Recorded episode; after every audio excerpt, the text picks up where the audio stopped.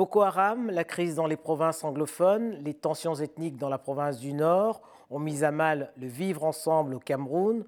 Trois ans plus tard, que reste-t-il du grand dialogue national censé résoudre les fractures de la société camerounaise?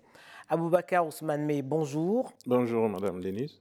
En raison des tensions qui minent la société camerounaise, vous avez décidé de conduire une tournée en Europe et en Afrique pour mobiliser la diaspora. Comment votre discours a-t-il été accueilli?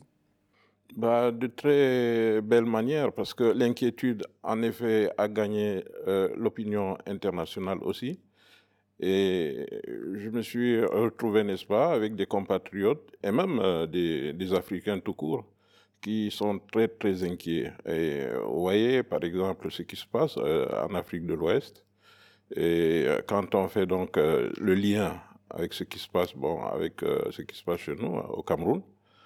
Et ce qui s'est passé il n'y a pas très longtemps au Tchad, euh, il y a vraiment des inquiétudes et nos compatriotes ici même en, France, et je, sors là de Bruxelles également, euh, vraiment il y a une inquiétude certaine et une volonté, n'est-ce pas, de trouver une, des relais, hein, de comment faire pour que, n'est-ce pas, ces problèmes soient endigués et nous en sommes là et je crois que ça devrait trouver une voie. Mais qu'est-ce qui les inquiète réellement? Qu'est-ce qui les inquiète? Est-ce la crise dans les, dans les provinces anglophones ou vous avez, vous avez vous-même échelonné les, les, difficultés en trois phases. Vous avez le problème du nozo, le problème anglophone donc. Et vous avez euh, le problème d'insécurité Boko Haram, dû au Boko Haram, n'est-ce pas? Et puis vous avez donc les crises intercommunautaires. il n'y a pas très longtemps, d'ailleurs, au niveau du, de l'extrême nord, justement, vous avez vu euh, entre Arabes et Mousgoum, euh, ce qui s'est passé, c'était euh, vraiment pas du tout beau à voir. Alors tout ça nécessite que des esprits quand même, si vous voulez, des esprits prévoyants, entreprenants, s'occupent, n'est-ce pas, des, des, données. Parce que sinon, je crois que le désordre va s'installer durablement. Vous avez l'ordre protocolaire qui est très mal agencé. Ça ne fortifie pas trop le vivre ensemble. Le président de la République, M. Bia, qui est un francophone. Vous avez celui qui le suit protocolairement, c'est le président du Sénat, c'est un francophone. Le troisième sur la liste, c'est un francophone, et c'est le président de l'Assemblée. Il y a un quatrième qui vient, qui est le président du Conseil économique et social, qui est également francophone. Enfin, en cinquième rang, vous avez donc le Premier ministre qui est anglophone. Alors tout ça ne rassure personne dans le nord-ouest ou le sud-ouest. Selon vous, il faudrait un, un, meilleur équilibre de la représentation entre francophones et anglophones pour garantir cette sécurité? Ça va de soi, parce que quand vous prenez, n'est-ce pas, euh, les pères de l'indépendance, ils avaient donc euh, ce principe-là. Euh, dès qu'il y a un francophone qui, qui, était là, euh, le suivant automatiquement, c'est-à-dire par solidarité et par patriotisme et tout ce que vous pouvez imaginer, c'est un anglophone. Et ça, on a oublié ça depuis belle lurette. Il va falloir rétablir ça parce que le vivre ensemble passe forcément par le par partage. Cet équilibre. Cet équilibre. Et nous avons eu donc le, le grand dialogue national. logiquement, on aurait dû avoir déjà un certain nombre d'éléments de paix palpables. Mais de nombreuses résolutions ont été prises, notamment en matière de bilinguisme, de, système judiciaire, du système éducatif, mais également sur le retour des réfugiés et même sur la reconstruction des régions qui, sont touchées par le conflit. Euh, que, faut-il de plus? Bah, c'est un très beau décor, mais l'essentiel, c'est la paix. Tant qu'il n'y a pas de paix, tout ça ne peut pas être, n'est-ce pas, mis en musique et la paix n'existe pas. Et qu'est-ce qui manque pour mettre ces résolutions du grand dialogue national en musique? Une volonté politique il y, a, une volonté politique qui est très certaine, à mon avis, hein, c'est mon humble avis. La volonté politique, elle est là, parce que à, l'observance, n'est-ce pas, de ce qui se passe là-dedans, vous verrez qu'il n'y a aucun bilan. Aucun bilan du côté des morts, que ce soit dans les différentes crises. oui, oui, dans les différentes crises, du côté gouvernement, c'est-à-dire l'armée, ou euh, côté rebelle. Quand un soldat tombe, c'est une famille qui perd un père de famille. Et on ne sait pas comment c'est géré. Et ça, ça fait que personne n'est rassuré. Et il y a un manque de transparence en plus Extraordinaire, extraordinaire. Partout au monde, euh, on sait quand même que quand il y a un décès, on affiche ça quelque part pour que les gens puissent quand même savoir qu'est-ce qui s'est passé. C'est un droit. Bon, alors, c'est une crise qui est très mal gérée et les conséquences sont évidentes. Il n'y a pas de. Qu'est-ce que vous redoutez? Qu'est-ce que vous redoutez? Je redoute, moi, beaucoup plus l'effondrement de l'appareil d'État.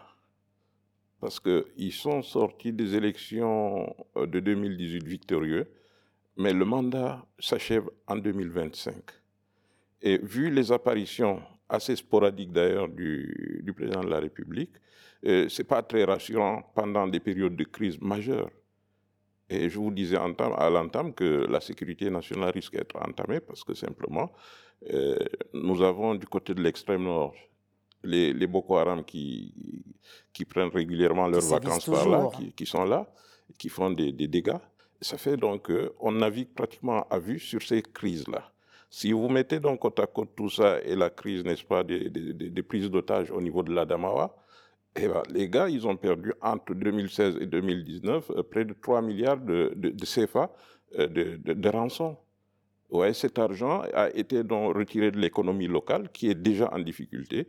Et euh, bah, alors, donc, les gens, ils n'arrivent plus à dormir chez eux. La nuit, il faut fuir le, canton pour aller s'abriter quelque part où on a un peu d'assurance. En, matière de cohésion nationale, la Coupe d'Afrique des Nations qui vient de s'achever a été l'occasion de démontrer hein, l'unité de la nation camerounaise derrière son équipe nationale. Alors tout ça a été un leurre pour vous?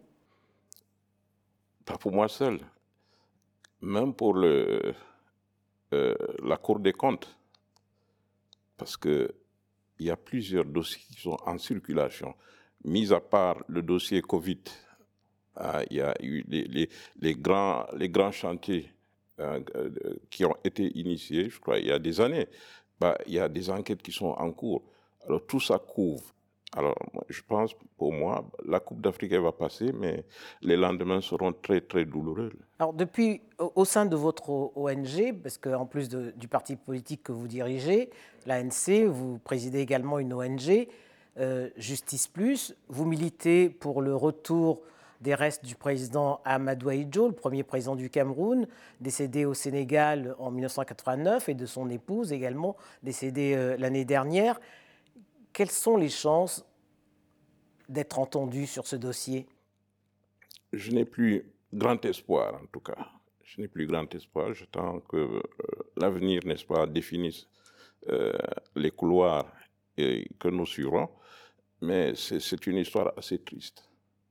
Elle est, doublement triste, en ce sens que le président Aïyo a été quand même le, le président de l'indépendance du Cameroun. Il passe Premier ministre en 58, et puis il est président de la République en 60. De son chef, il quitte les affaires en 82, ayant euh, été bloqué deux ou trois fois déjà, parce qu'il voulait partir depuis 75, il n'a pas pu. Alors, le président Idiou est parti et il y avait des décrets pour ses avantages au niveau de la pension euh, qui ont été signés, je crois, en avril 81. Euh, les avantages, pension et logement, et il n'a jamais bénéficié de cela. Par contre, sa veuve, qui était française, Madame Germaine, avait droit quand même à sa pension, elle ne l'a pas reçue. Elle est décédée sans pension, son mari également. Aujourd'hui, quand vous observez cette scène-là, et vous vous dites que c'est bien le président Aïyo qui a décidé de, démissionner de son propre chef le 4 novembre 82 et qui a donc fait rouler la Constitution en faveur du président Biya.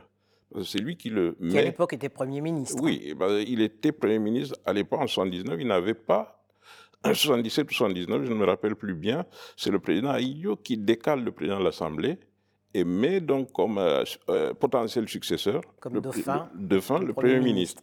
C'est lui qui signe ce décret-là. Et à la fin, le 4 novembre 82, c'est lui qui décide d'en partir, de partir et euh, demande au président Biya, parce qu'il l'a d'abord consulté. Et le président Biya, évidemment, a accepté. Et il lui a laissé donc les, commandes. Comment ça se fait que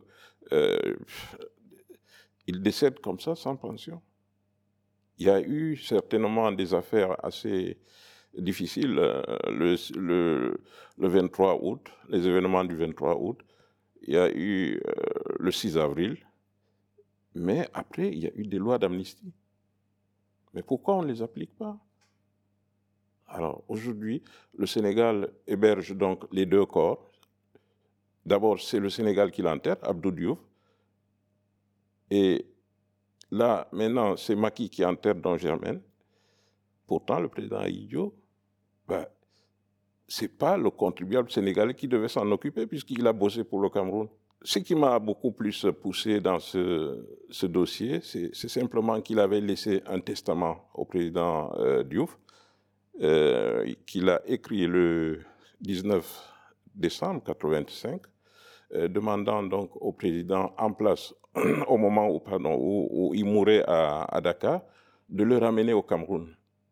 Or, des années avant, notamment en 83, il avait indiqué où il souhaitait être enterré à Garoua, chez lui. C'est-à-dire, il est dans une banlieue qu'on appelle Nassarao. Dans sa ville natale. Il souhaite sa ville natale. Il souhaitait donc qu'on l'enterre à Nassarao, aux côtés de sa mère, qui est décédée, n'est-ce pas, le 17 euh, février 83. Pour terminer, Aboubacar Ousmane est-on suffisamment audible en étant opposant et frère d'un membre du gouvernement qui est très en vue?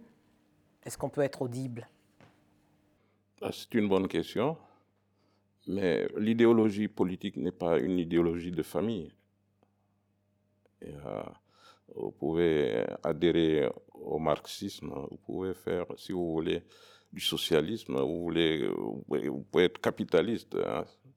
C'est une idéologie que vous embrassez, ce n'est pas un membre de la famille qui vous guide c'est vos, vos, ressentiments. Convictions. Convictions. Et je, pense quand même qu'ils euh, font ce qu'ils peuvent, mais dans un gouvernement qui a déjà donné ce qu'il pouvait donner. Alors nous sommes, je pense, vers la fin. Et je crois qu'il faut un nouveau souffle.